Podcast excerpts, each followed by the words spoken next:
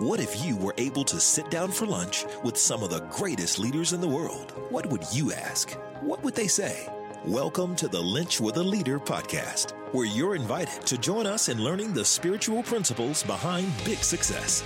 Here's your host, Mike Linch.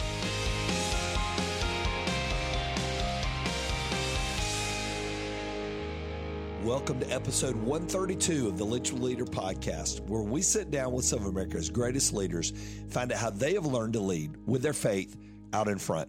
If I've never met you before, my name is Mike, and it is my honor to be on this leadership journey with you. As we're all seeking to be the leaders that we were created to be in the spaces, in the places that God has put us. I am beyond excited that you've joined me today. I know that there are lots of podcasts. I know that there's lots of places to find good material and that you took time out of your schedule to be here with us. It just means the world. And one of my favorite things is being able to go on and see your ratings and reviews. And I just want to say a huge thanks to D Evans 22 on uh, iTunes, who said it's such a blessing to be able to hear from leaders with Christian backgrounds and how they found success in all walks of life. The lessons and content are outlined and are all applicable to believers in every phase of their journey. Thank you, Mike, and all of your guests for sharing your knowledge and helping us grow closer to Christ.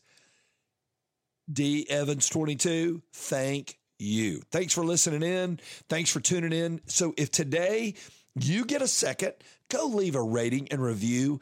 Number one, it helps other people find their way to us. And remember, we are wanting to raise the spiritual temperature of of people that are in leadership so we can look and live and lead like Jesus. Man, well, today's going to be a good one. So today we're we're in the middle of baseball season, college baseball. Now you're going to MLB's not going right now. No, but college baseball is, and it is hot and heavy. And today we get to sit down with an incredible guest who is built literally building champions on and off the field. His name is Chris Lemonis. He's the head coach at Mississippi State University. Chris last year guided the Bulldogs to Mississippi State's first national championship. Absolutely incredible run they went on last year. But to see what he has done, but behind that, who he is.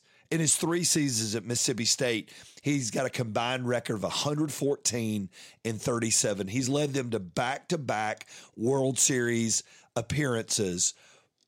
But even more than that, it's the heart that he leads with and the faith that he leads with.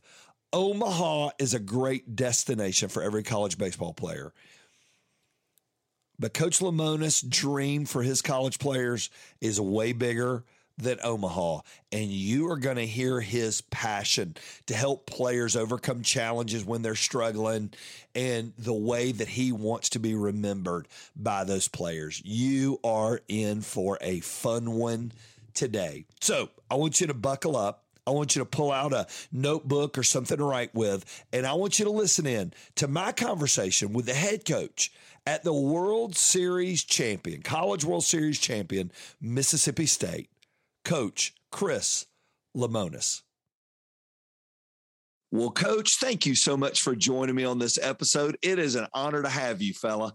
Oh, it's uh, I appreciate you let, letting me come back and talk, and um, it's always a lot of fun. Well, this past summer, you stood on the field after the last pitch of the College World Series. Every dream, every program wants to get to Omaha, but you were the last team standing in Omaha as you watched your kids dogpile. What was the thoughts and what were the feelings that went through you when that happened? You know, it's pretty surreal, and I've said that to a lot of people. It's it's been a dream of mine since a, I was a young kid. Um, it was more as a player, you know, when you're a young kid, and then you become a coach, and it becomes your dream. And you know, I'd always stay on and watch the no matter what type of game, tight score, big score. I always want to watch the end, even in any sport. I like to watch the dog pile. I like to watch the celebration. I like to hear what the kids have to say. And um, so I've always been into that and to be able to do that and win your last game and, and hug your kids on the field afterwards and hug your coaches. And, you know, even for me going into the last game, they always ask me, coach, what uniform are we going to wear? And in my dream, had always been, you know, since we've been at Mississippi State, we were dogpiling in the Maroons, you know, mm. and so it was kind of one of those things you had foreseen, and uh, you hope you always get to, but we just kind of always, you know, so it was Maroons. We're wearing the Maroons tonight, and uh, luckily we were able to play good enough and, and come out on top. You know, getting there isn't easy. I mean, getting you, you look back at it and you're like, man, if this break didn't go our way, or if that ball mm-hmm. didn't bounce this way, or that pitch had been called one way or another, when you when you pull back from the season, what was different about this year than other years where you may have had a more talented squad or a, a better team overall? What was the what was the secret sauce of this season? You know, we had a real resilient team. And I mm-hmm. tell everybody that, you know, I've you know, people at Mississippi State will say, you know, some teams were more talented than this team, but this team was mentally tough and very resilient. We had a we had some big blows we had to take during the year. I mean, we lost. Arkansas came in here and swept us. Uh, we're about to have a chance to win the SEC, and Missouri came in and took two out of three at home against us the second last weekend. And I mean, we were crushed. And then we go to the SEC tourney and we get 10 run ruled twice and get knocked out and you would have thought the sky was falling in Starkville. And I give our kids credit; they were very resilient, very tough. We got hot, and so that's what you need to be hot. But you know, through the postseason, we played three elimination games, three games. We actually played four because we had to play two in the championship series. But you, when you go to the ballpark and you don't know if you're going to play, put on the uniform again here at Mississippi State. Those are hard games to play, and our kids just they played their best with the backs against the wall. And I think you know, we were talented, no doubt, but we also just there was a toughness and a and we could take a punch and and we just you know take it and get back up and get ready to compete again. You know, you you bring up getting ten run twice. Leadership is tested not when you get the win and how you did the press conference. What did you tell your guys after those losses to keep their heads up and to keep their hearts up?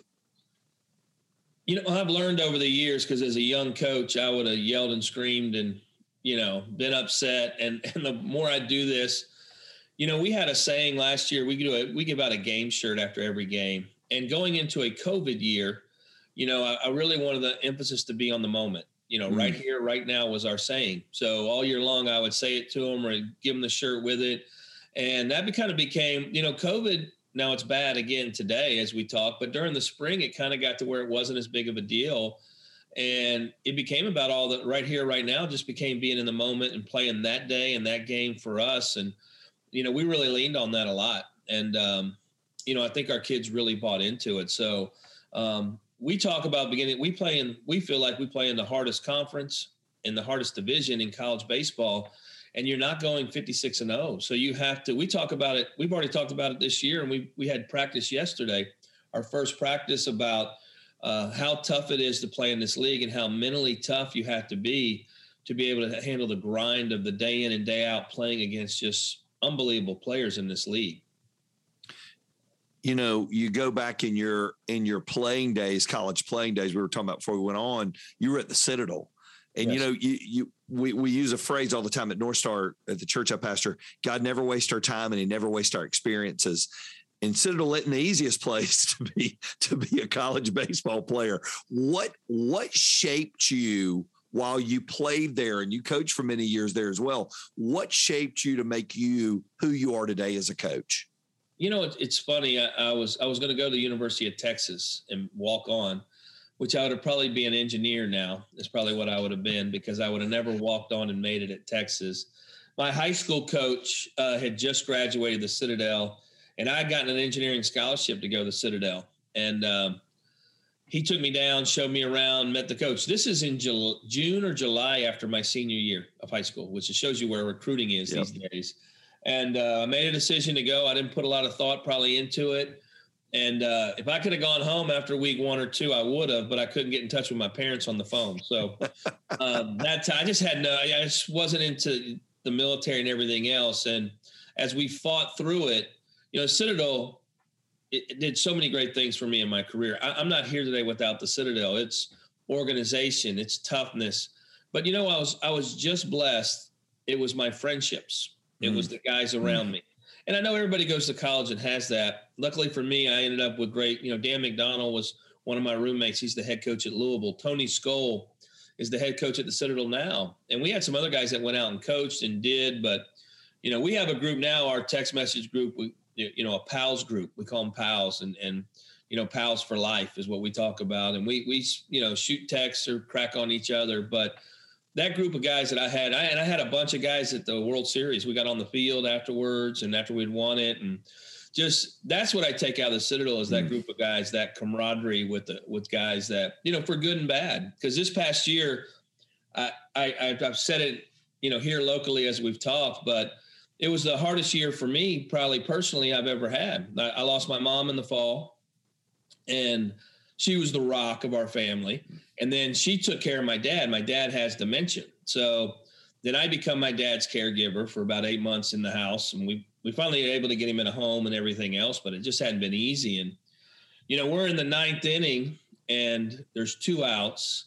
We're up nine to nothing, so you can at least take a little bit of yeah. a breather. And usually, you don't get to do that. And my assistant coach, who had been with me forever, awesome guy, Kyle Cheesebrough, had lost his dad in the last year. You know, and I kind of turned to him, and I, uh, I, I made a comment. I said, "Well, I hope Big Cheese is what we called them. and my mom are are enjoying this view from heaven. You know, because mm. we knew, you know, it was just a, uh, and then boom, next pitch, and we're dogpiling. So it was mm. really a cool moment. Um, but like I said, it's my biggest year professionally. Yep. Probably my worst year personally. And um, it's amazing how, you know, God puts all those pieces together for you. Um, because it's just, you know, and, you know, so that was a, that was a really cool part of the year, I thought. That's a really cool, you know, how did you, you go back to your Citadel playing days and then you go with Dan to Miss to Louisville. You're with him, and then you took your first head coach job at Indiana, and then you walk into the legendary Mississippi State, and it's yours. Did you feel prepared when you walked in? Like, I know I'm the right guy to lead this, or were there a lot of doubts in the back of your mind? What, what would you say?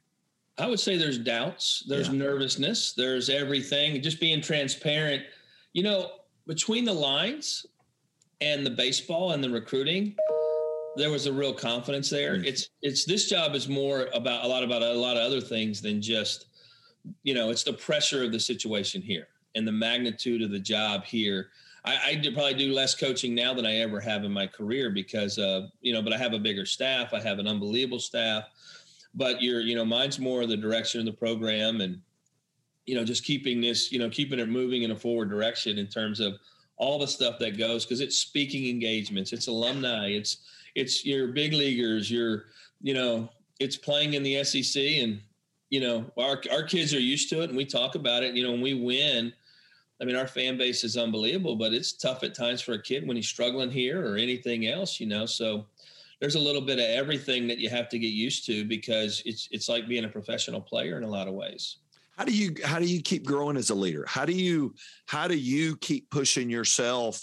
The baseball piece is what you know but right. now you're having to do all these other things. How do you continue to grow in those things you know it's it's other coaches i i, I want i don't want to say steal ideas but i you know one i have a, co- a lot of coaches really close around me we spend a lot of time talking it, you know, on our group list, you know, we'll get videos or, I, you know, I pull, you know, even my team meeting this week, um, I got different type of videos and different type of things you see. And I, I, I really try to put Dan McDonnell, who I worked with at Louisville, to me is the best motivator that I'd, I'd been around. And he, he still motivates me now. And I don't even, I'm not even in his program and I'm not even one of his players, but you know, we just spend a lot of time talking and doing, and, you know, it could be, you know, whatever it might be, but I feel like it's a big piece. And it's not just motivating to be a great player to work hard. It's, you know, our kids deal with so much in this day and age, you mm know, you know, being a great student, being a great friend, being, you know, handling the pressures of life that we deal with now. And we, we spend a lot of time talking about taking my uniform off, leaving it in my locker. And when I walk out of the stadium, now I'm a, I'm just a student. here at Mississippi State, you know, because I don't want them to walk around with their identity being they need to get three hits mm-hmm. every day or or throw a shutout, you know. And so, you know, there's a there's a lot of leadership pieces that, you know, and I, I like to use clips, you know, and I like to keep for me, I got to keep them short. My guy's attention span's not real long. so it's two to three minutes usually on a clip, and I'll show one a day, or I'll I'll read from them. You know, I have all my they hate it when I pull my books out, you know, but I'll read some stuff here and there and and talk to them a little bit. But you know, it's uh, you know, I, I'm going to mess this quote up, but not all leaders are no, not all readers are leaders, but all leaders are readers. That's exactly right. That. Yep. Because you're you st- you're trying to just grasp more and understand. I, I was on the phone yesterday with uh, a former national championship coach, you know, a couple times, and picking his brain. You know, how do you, you know, you know, you want to enjoy this, but you also know that you got a bullseye on your back, and you're you got to get this team ready to go because this team didn't win a national championship. And so I spent a lot of time. I call coaches and I talk to coaches, and you know, we have a big convention. I like to spend time talking to coaches there. So it's a little bit of everything, but it's something we are constantly working on. Yeah, and and you hit it. The heart and soul of that group last year graduated. They're gone. They've moved on, and now. So, how do you, as a coach? create a winning culture amongst these new kids. I mean, it, you're you're not starting your first pitch. It's going to be in Omaha. It's yeah. going to be freezing cold somewhere in yeah. in February. How do you begin to create that winning culture every year? Because every year you restart it. You know, you don't get to keep kids for a life. every year. It's a, you know, you hope you have some pieces in your program that run through, right? that you know the expectations that we play hard the expectations that we work hard and do and and I'd like to think we're, you know, a majority of our clubhouse is going to take the experiences from last year and we can move them into the next year. But this team is totally different than any other team ever. And so we, it's going to take us time. I, I keep telling them, because I think some of my older guys, they walk back in that locker room and it doesn't feel the same because last year was so magical, right? Yep. And, um, but by the end of the year, you're going to have some of those same relationships, same feelings. And, you know, you know, you're, we're going to have success and failure together. Because sometimes the biggest, you, you said it about coaching a little while ago, but as our ball club, some of our biggest growth is when we struggle, mm. you know, mm. and we have to fight through the struggle together. You know, it's, it's nice when we win and everybody pats you on the back and you walk out, nobody, everybody goes to dinner. But during our struggles, we find out more about ourselves than anybody. You know, I had a player really struggle last year early, and uh, he ended up being one of the best players at the College World Series. And you know, and I'm talking to his dad afterwards, and you know, coach, he learned so much going through mm-hmm. that. Nobody wants to go through the storm, right? That's right. But it's we we learn so much about ourselves, and it and as a team, we learn so much about our team. You know, you you you hit on it earlier. If I would have gone through this as a young coach, I would have probably yelled and screamed and tried to motivate them that way. What do you wish, knowing what you know now, and you're in the middle of your, you know, we're about the same age. We're really in the prime of our lives, of course, is the way I'd like to look at it. I don't, I don't want to look at it on the back end. We're definitely in the prime. Um, what do you wish every coach, young coach, knew now that you have learned looking back in the rearview mirror? I had a um, Chris Burke played for. Uh, do you know Chris? I do. Chris Burke is an unbelievable. He was my uh, he ran our Bible study group when I was in Louisville. Who's an awesome guy, but he's also a great player. Works for ESPN now, and he worked with us. He became our life coach for a year at Louisville. And one of the things he told me, and it really hit me at that point in my career, never forget how hard this game is. Mm. You know, as a coach, it feels easy because we've seen it happen a bunch of times or whatever it is. And for these kids going through it for the first time, because I was, you know, coming from the Citadel was a little tougher place. I had been coach, you know, my I played for a Hall of Fame coach in Chal Port, but it was he was tough. It was the old hard school, mental tough. I mean, and and it was tough. And so I came out of that kind of background, and you know, I probably, you know, as a, as a young coach, you know, getting them to play free is something we talk about all the time here, and it's just hard to play free when you get jumped. And um, you know, if I want to get on a guy or I have an issue with a guy, usually it's about going to class or doing something off the field, right? It's that's usually where you get me upset. Yep. But if I do anything and speak to a player, it's usually in my office one on one. And I've learned to be able to. Sometimes I would just get mad on the field, and, and you know, I like I look back and I, as a young coach, I shake my head now. But you know, bringing a guy in and really challenge him here in my office, then, you know, try to do it as respectful as possible. So, but I think as a young coach, that's the, don't forget how hard this game is, especially the offensive side. You know, oh gosh, isn't that the truth, man? This game, is, this game can beat you down, you know, really quick if you're not careful. You know, it's funny. So I was I was at Liberty eighty seven to ninety one, and maybe during that time saw four or five guys over ninety, maybe, and we played a pretty pretty solid D one schedule. We're independent. Now that's that's just average. I mean, you don't see that. You know, our our our guys would be late bullpen guys, all those guys, and it it just gets the kids just get better and better, don't they? They're they're trained differently now. We had 15 yeah. guys hit 95 last year. How about that? That's unbelievable. It's just now we had it's COVID year. You got more pitchers. You got you're dealing with other stuff, but it was pretty crazy how many. You know how many guys throw, and it's just training these days. I yeah. mean, we got more training, how the body works, the weight room, the the analytics of the world. I mean, they just kids are trained so much differently than we were. You know, you, you'd pitch every five days and go run and come back and ice it and come back and do it again. So these kids are they're in a lot better shape than we were back when we played. Yeah, I hate to know what the pitch count numbers were back in those days, man. I don't I don't even want to know. Right. I don't even want to know. well, I don't even know if we kept them. You know. no, gosh, no. so just let them pitch until they get tired. But that's exactly. There's some guys here. You know, I talked to some of the older players here, and you know, they'd pitch a seven inning game on Saturday, close the game in the midweek, and then pitch again the next weekend. And you know, nowadays it's not, you know, which I think we I have an unbelievable pitching coach, Scott Foxhall, and he's done a great job of, you know, we we feel like we do a really good job of pitch counts, and we were able to. Maybe one reason why our pitchers were fresh when we were in Omaha, yeah. you know, is as they, you know, just being able to hold on to them a little longer. If you could sit down with a high school parent, a young high school parent, and a young high school player, what advice would you give them that they may not want to hear, but they really, really need to hear?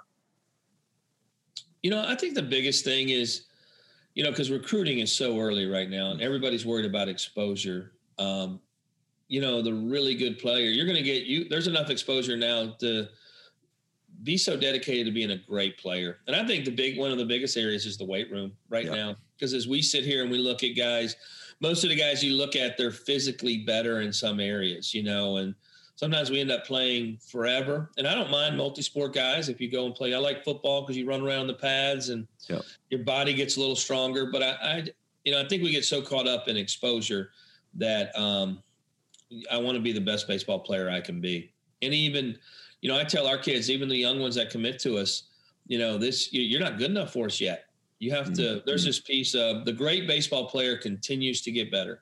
And you'll see guys plateau sometimes, and the guy that plateaus usually doesn't end up making it. And so mm-hmm. um, you, there's got to be a real motivation. And moms and dads just enjoy it, right? I, I had a daughter who played high level soccer, and it was the funnest time of my life being a fan. I enjoyed watching her more than my team now. Like it mm. was just, you know, and there was stress, and but you know, being able to enjoy that and and realize, you know, sometimes parents think they're worse in their kids' play. Yep. You know, it's coaches. Most of, now there's some great coaches who have sons who are great players, but most of us have just normal kids who like yep. to play sports, and they're you know that expectation. On a lot of times, you see the baseball coaches they play another sport because they don't want to be you know judged on it. Just you know, we start this originally just to enjoy it and have fun, get exercise, right? So. Um, I think that's the hardest one for some parents because they want it sometimes they want it more than the kid themselves. Uh, that happens many times. Yes. That happens many happens times too. Yeah. So you, you you've mentioned your assistant coaches, and I think leadership is putting a great team around you. I mean, you you said it. I coach less now than I probably ever have, and I've got to have people. How do you find and how do you keep great teammate assistants, guys that are, you hmm. know, are doing more than just pouring in great information. How do you do that? It's, it's never easy. Um, you know, because there's two pieces of hiring an assistant coach. One, they have to really know the game. They got to make the players better. They have to be great coaches.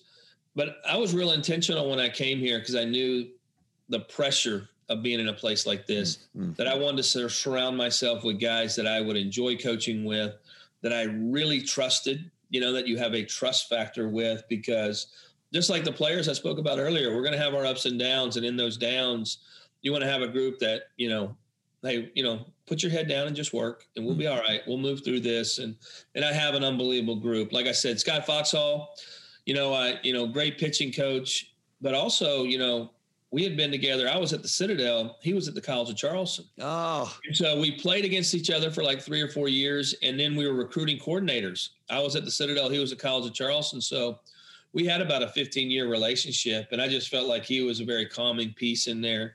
Jake Gautreau, who's with me now, he's um, been the national assistant coach of the year, one of the top assistants in the country, but and, and he's going to be a great head coach here very soon. But I do think we've been able to keep him because the continuity of our staff, the relationship of our staff. Um, eventually, a bigger job will, will pull you away, but we haven't lost him for average jobs because, you know, I think he enjoys being part of this. And he, you know, I, I let my guys coach and I let them have responsibility, you know, and we, you know, and we, I even say it, hey, we don't agree. Let's all get in a room and and hash it out. And then when we walk out that door, you know, we have to all be on the same page at some point, you know. And so and Kyle Cheesebrough, like I said, has been with me forever. So I've had a group, and and when I say staff, I I'm I'm telling you three there, but I have another eight that player development coach and the operations director and external operations director and weight room coach. You know, there's yep. so many pieces at a place like this. It starts to feel like a football program. Yeah. You know? So um, we have, you know, because our resources here, we have so many different people working with our kids. So we all have we meet every Monday morning and we have we try to get on the same page and have the same message every week. You know, people think about college baseball and they think about you coaching third base and you have a first base coach and a hitting coach and maybe a pitching coach and nobody realizes i mean you you have a you have a company that you lead and you're the ceo of that company and your board of directors are the uh, Mississippi State Nation, Hail State Nation, that, that all all have opinions. How do you keep your focus on what your job is when you have a lot of noise? Because I'm sure when it's winning, it's a lot of pats on the back, and yeah. when you get you get run ruled twice. Yeah. There's a lot of man, coach. Have you thought about how do you keep your clarity as a leader during those seasons? It's very simple. We just say you know, we, we talk about it. Put your head down and just work and let's be fundamental and let's practice and control what we can control. And, mm-hmm.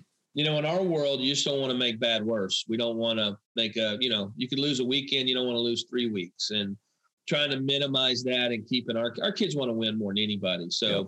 Questioning the effort or whatever, sometimes you just get beat. And I think in our world, we, you know, trying to keep it upbeat, trying to keep everything going in the right direction um, you know, I think that's a big piece of it. But the year before I got here, and I've there's uh, Gary Henderson, who's now the head coach at Utah. Gary, you know, they had the, you know, they lost the coach in the first weekend of the season. They may have been the worst team in the country for about a three or four week period, and they end up in the final four of the College World Series. Mm. And uh, a lot of young players, a lot of players who I just coached for the last three years, you know, and uh, Jay Gautreau, who was here at the time, said, you know, I said, how'd you get through it? You know, how did you go through all that, the, the criticism, the everything? And he said, you know, Gary just said, coach them. Just come every day and coach them. Don't judge them. You know, sometimes as a coach, like, oh, we stink, or oh, that kid can't play, or whatever. And being able to clear your head and walk to the ballpark and say, hey, let's coach them. And you know, they talked about they would just introduce a new element every week. He said we didn't even use mm. it. You know, it may have been a funky bunt defense, but we just wanted them to come have fun, and you know, there's such a fine line between good and bad in this game. Yep. You know, the kids in a slump, I always tell them, you know, your good swings is right here. It's just right beside you. If you can relax a little bit, you'll find it. But sometimes they can't find it because they're trying too hard. And I think as coaches, being able to take a little bit of that pressure off is huge. Because I, I still credit Gary Henderson, man. He what he did here in that job in 18 has propelled this program forward and was part of our national championship this year because um, if he would have just gave up on the kids and complained about the kids and you know been that type of coach, then we're not we don't win a national championship this year. That's fantastic. You know, and and you think about it, you didn't start the Mississippi State program.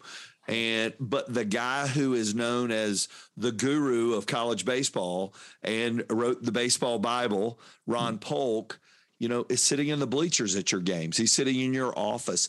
Is it hard to lead as a leader with even in and it wasn't like he coached Mississippi State last week. He's been gone for a while, but yet his shadow is so big. How was that as a leader to deal with, and how did you deal with that? Well, he's also my neighbor too, so we got to put that on there.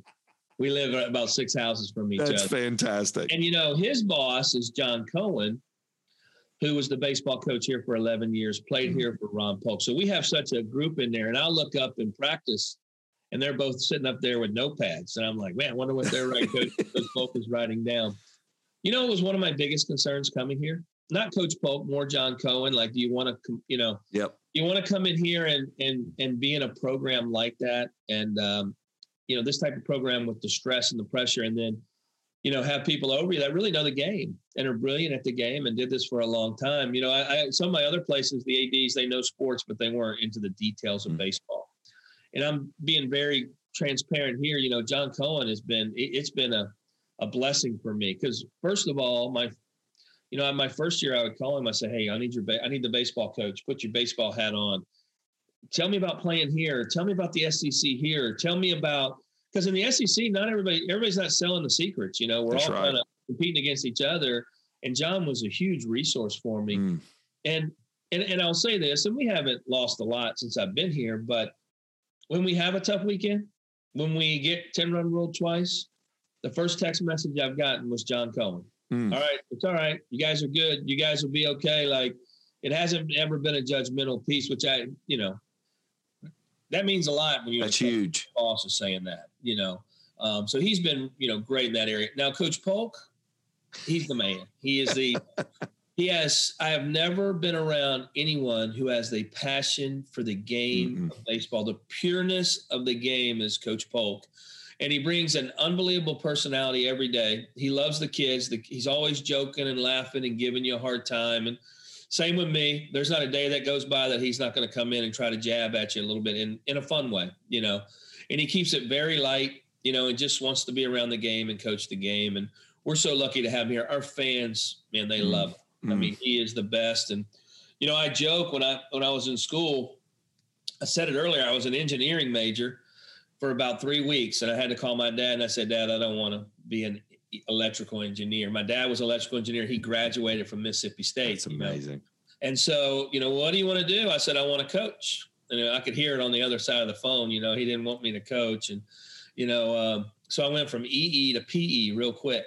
And uh, my uh, my professor, you know, my you know, we had a baseball class at the Citadel, and the book was the Ron Polk playbook. That's I right. said, "There's nowhere you could go that I, was more applicable for me to study the Ron Polk playbook." And uh, so he still has a couple thousand in his garage. They're still sold every day. It's amazing. And uh, but he's been a great, you know, reason, you know, That's and he he does my radio at night and you know for the games, which you'd think would be a little scary.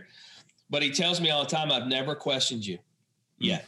So he says that to laugh. He said, one day I'm going to question you.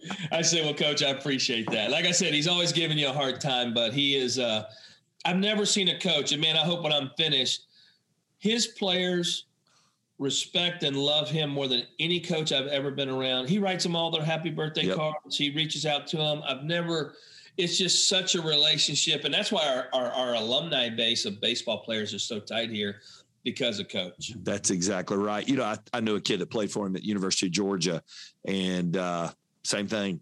I mean, he just would die for the guy. Yeah. He said, Oh yeah. He said, we moved and the my letter he sent me my card bounced back to him and he's calling my parents to find out if i was okay it was you know was everything all right because the card came back it's yeah. just that's amazing and, and i want to get into that a little bit so coaching a player for four years is awesome but that coaching you're coaching more for the long term than you are the short term what do you hope a young man who plays for you looks like 10, 15 years after he's done wearing one of your jerseys?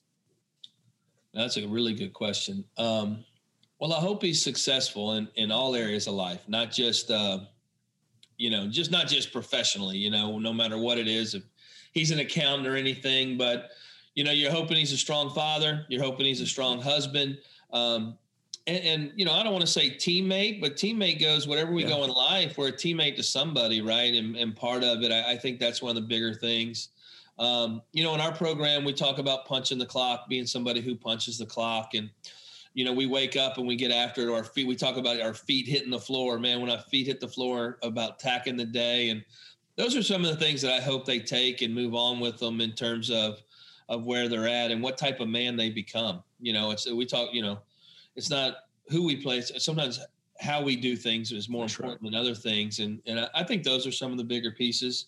It's you know I'm at a point now in my career, like you said, we're in the best time of our life, but you know we got players who but you know, in my world, players who are married, kids, divorces, yep. um, I mean, just anything you can imagine. I feel like I've had kids reach out to me over the years and just want to talk or touch base, and you know, and and I've been blessed.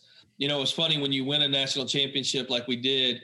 My Citadel guys, my Louisville guys, my Indiana guys, and my Mississippi State guys I've coached. Just so many people reaching back to you, not just the players, but people around the programs that was one of the cooler things. Even though my phone, I couldn't answer everybody. It felt like, but um, those experiences over the years and how you're maybe a, some a sounding board for them is is pretty cool. I know we we were on another call together. Your faith is a big part of your journey. What role does your faith play, Coach, in making you the coach that you are, and the leader, and the husband, and the father that you are? How does your faith play into that? Well, I think it's what you lean into all the time. You know, I just it, it, for me, it's you wake up and you know you say your blessings every day, and I feel like you know I'm so thankful for everything here, and and being able to, I, I guess it gives me a real humility. I don't mm-hmm. ever take myself too serious, and and bringing that faith to our group and our kids is is an important part, you know, and never pressured upon kids, but you know, I want kids to know, and I, I tell them in our first couple meetings of, you know, who I am and what I'm about, and the, and then I quickly there's not there's not a perfection here by any mm-hmm. means. So mm-hmm.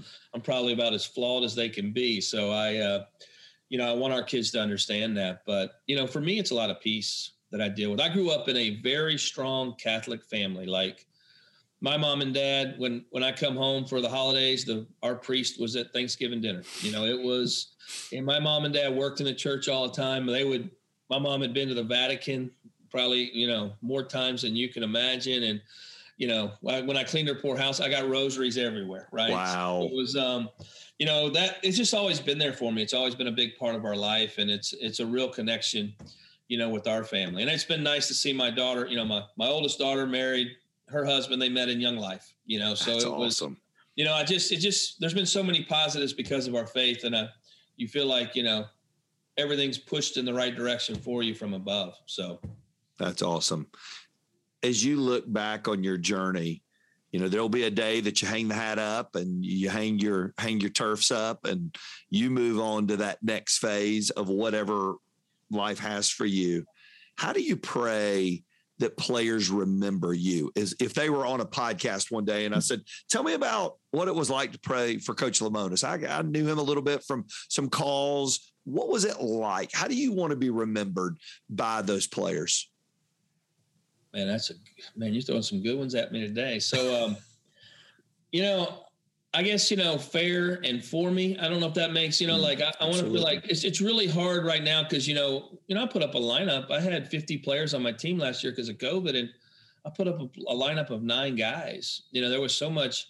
I, I want I want to feel like our guys had a real relationship with me, and I think that's the biggest part. And he and he cared for me not just because of what I could do for him. You know, like it's it wasn't just about me getting three hits or winning a game for us. It was more about who I was and and what my journey was. And you know, I, I, think some of those pieces are are more important than just hey, he taught me how to hit a ball. You know, like I think the the relationship side and you know, I also want them to think that this time of their life was the best time of their life. When I went to college was the best time of life. I want them I want it to be fun for them. There's obviously we got to work hard and there's stresses and everything else, but I wanted to look back and say, man, I really enjoyed that. Coach made it fun. Coach, coach, you know, and we do. We laugh and joke a lot. I'm probably a lot more laid back than than other programs, but I'd like to think our kids, you know, enjoy playing here and it's fun for them, you know, and um, those are some of the bigger areas. But you know, fair and and and having that relationship to where you know he knows a little bit more about me than just being a, my right fielder and what I could do for him in baseball.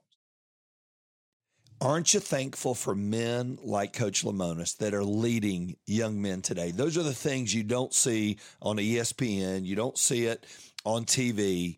It's the behind the scenes leadership. And it's not just the leadership, it's the heart for Jesus that drives him to be who he is today. Is he perfect? No, but none of us are. But he's a man who is doing his very best to create champions both on the field, but even more importantly, way after they're gone, done playing for him off the field. Champion fathers, champion husbands, and champion men.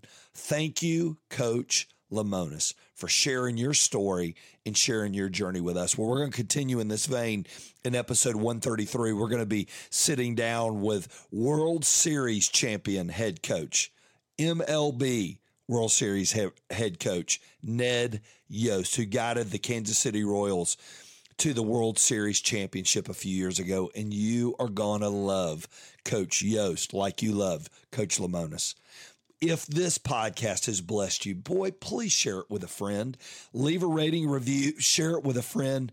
It means the world that new people find their way to us. Thanks again for joining today. Now go be the leader that you were created to be in the space and the place that God has put you. Thank you for listening to the Lunch with a Leader podcast with your host, Mike Linch. If you enjoyed this episode, you can help more people hear it by subscribing and leaving a review wherever you may be listening. For full episode notes and more spiritual leadership resources, visit MikeLinch.com.